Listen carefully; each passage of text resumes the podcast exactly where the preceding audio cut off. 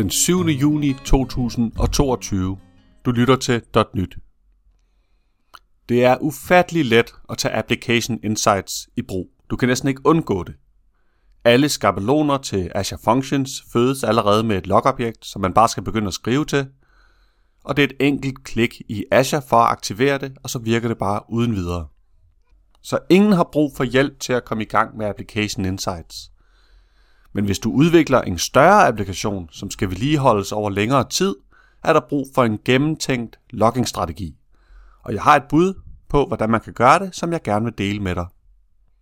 For 20 år siden brugte man log for net, og for 15 år siden skiftede mange til nlog, og de fulgte samme mønster, og det selv samme mønster kan stadig spores til Application Insights i dag, men der er nogle ting, som har ændret sig. Man kunne logge på seks niveauer, og ideen med at logge på forskellige niveauer er, at man kan slå logging til eller fra på de niveauer. Så man for eksempel kan have et mere detaljeret logniveau på et testmiljø, end man har i produktion. Årsagen er, at det koster performance og plads at logge meget, så derfor vil det måske ikke være en god idé at logge på et meget detaljeret niveau i produktion. Det man så også kunne gøre var at slå mere detaljeret logging til i et enkelt namespace, og det kunne man bruge til at troubleshoot et specifikt område i produktion, hvis man havde brug for det. De seks niveauer var Trace, Debug, Info, Warn, Error og Fatal. Og de samme seks niveauer er til stede i dag i Application Insights, og det er nok af historiske årsager, da der ikke er brug for så mange af dem i dag. Og det er der to årsager til. Den ene årsag til, at vi ikke skal bruge alle de logniveauer længere, er, at vi nu har en fantastisk god øh, debug-tilstand, øh, når man udvikler lokalt, hvor man kan se koden blive afviklet på en måde, der både er god og stabil. Man kan se det foran sig, man kan se, hvad værdierne er. Så behovet til logging for udviklingsformål er reduceret rigtig meget. Det har man ikke særlig tit brug for længere. Den anden ting, som har ændret sig, er, at vi nu har Application Insights. Der er en masse faciliteter i Application Insights, som ja, helt eller delvist erstatter de gamle logniveauer. Ikke mindst exception tracking, som giver detaljerede oplysninger om alle uhåndterede fejl, inklusive konteksten, hvor de skete. Så hvis der sker en fejl, kan du finde den i Application Insights, og du kan finde alle de loglinjer, som hører til samme eksekvering. Og hvis du logger godt, så har du en god chance for at regne ud, hvad der gik galt. Så med det i mente, så lad os tale om nogle gode måder, man kan gribe logging an i dag. Trace er et af logniveauerne, og det har du kort sagt ikke brug for længere. Du kan godt bruge debug, men behovet der er heller ikke særlig stort. Det var mest til udviklingsformål. Infoniveauet derimod er meget brugbart. Det er det, som skal give dig kontekst til din kald, og det er også som udgangspunkt slået til i standardopsætningen af Application Insights, når applikationen kører i produktion. Så du kan for eksempel logge parametrene, når en metode kaldes. Det vil være fint at logge til infoniveau. Application Insights selv logger urlen, men indholdet i et post til et kald, det logger den ikke, så det vil du være nødt til at logge selv med info. Og hvis der er noget andet indhold, som indgår i afviklingen af metoden, så vil det nok også være en god idé at logge det som info. For eksempel hvis du henter nogle data hos en tredjepart, så kan du logge det som info.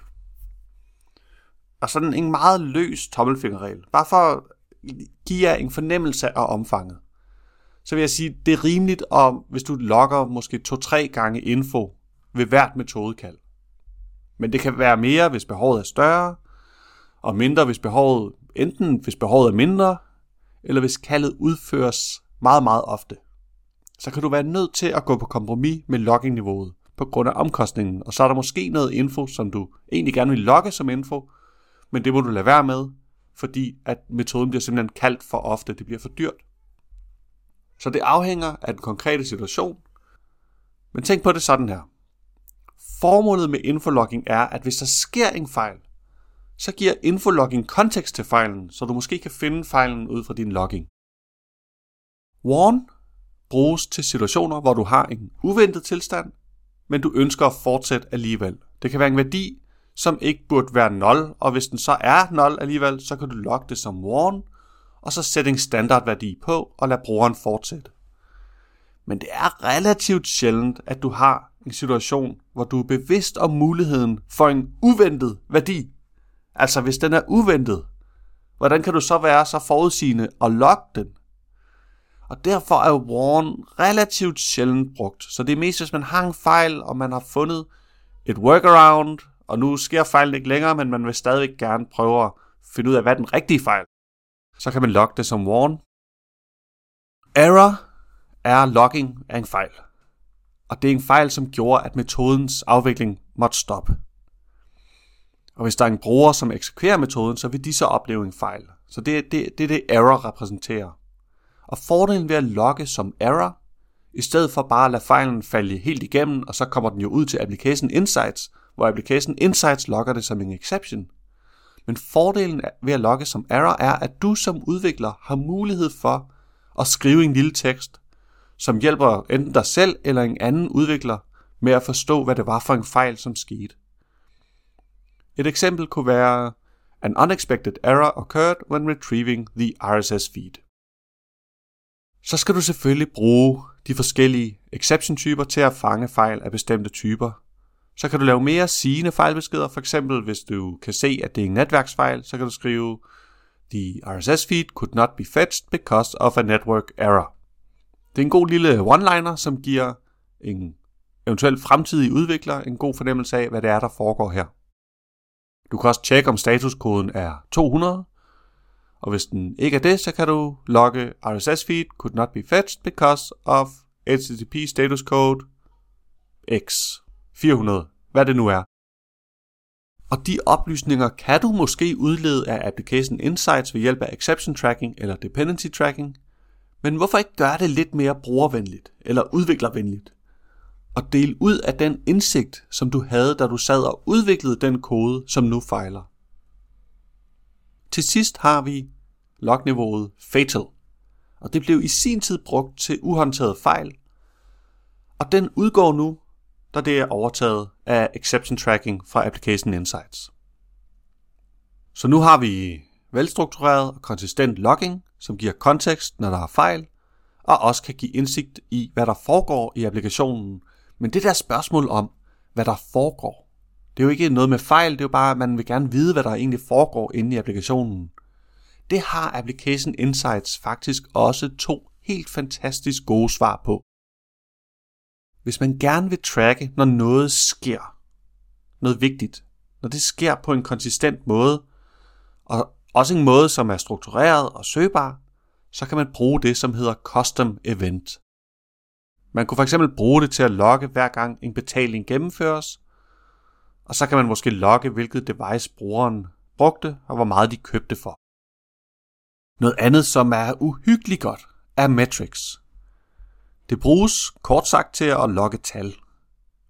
Så der kunne man også logge noget meget jordnært, så som også hvor meget de købte for, og vupti, så har du en graf, der viser omsætning per dag. Og det har du nok også i databasen. Du har i hvert fald de data i databasen. Men her kan du med en enkel linje til Matrix, log til Application Insights, og så er der bare et dashboard inde i Azure-portalen, du kan bruge med det samme. En linje. Noget andet, som Matrix også kan bruges til, er nogle mere tekniske ting. Fordi det kan klare rigtig meget aktivitet. Man man må gerne logge rigtig meget til Matrix, fordi Application Insights opsummerer det. Så det kan måske være et kald, der afvikles en million gange om dagen, hvor du gerne vil følge meget nøje med i svartiderne hen over dagen.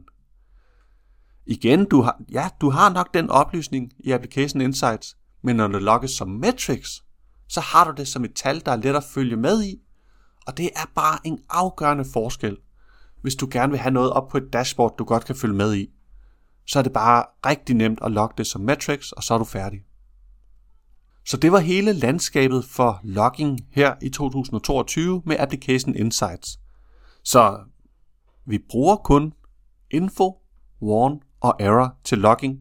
Man kan godt bruge de andre til forskellige formål, man måske finder på, men det, det er de primære info, warn og error. De andre logniveauer er erstattet af bedre udviklingsmiljøer, samt af Application Insights selv.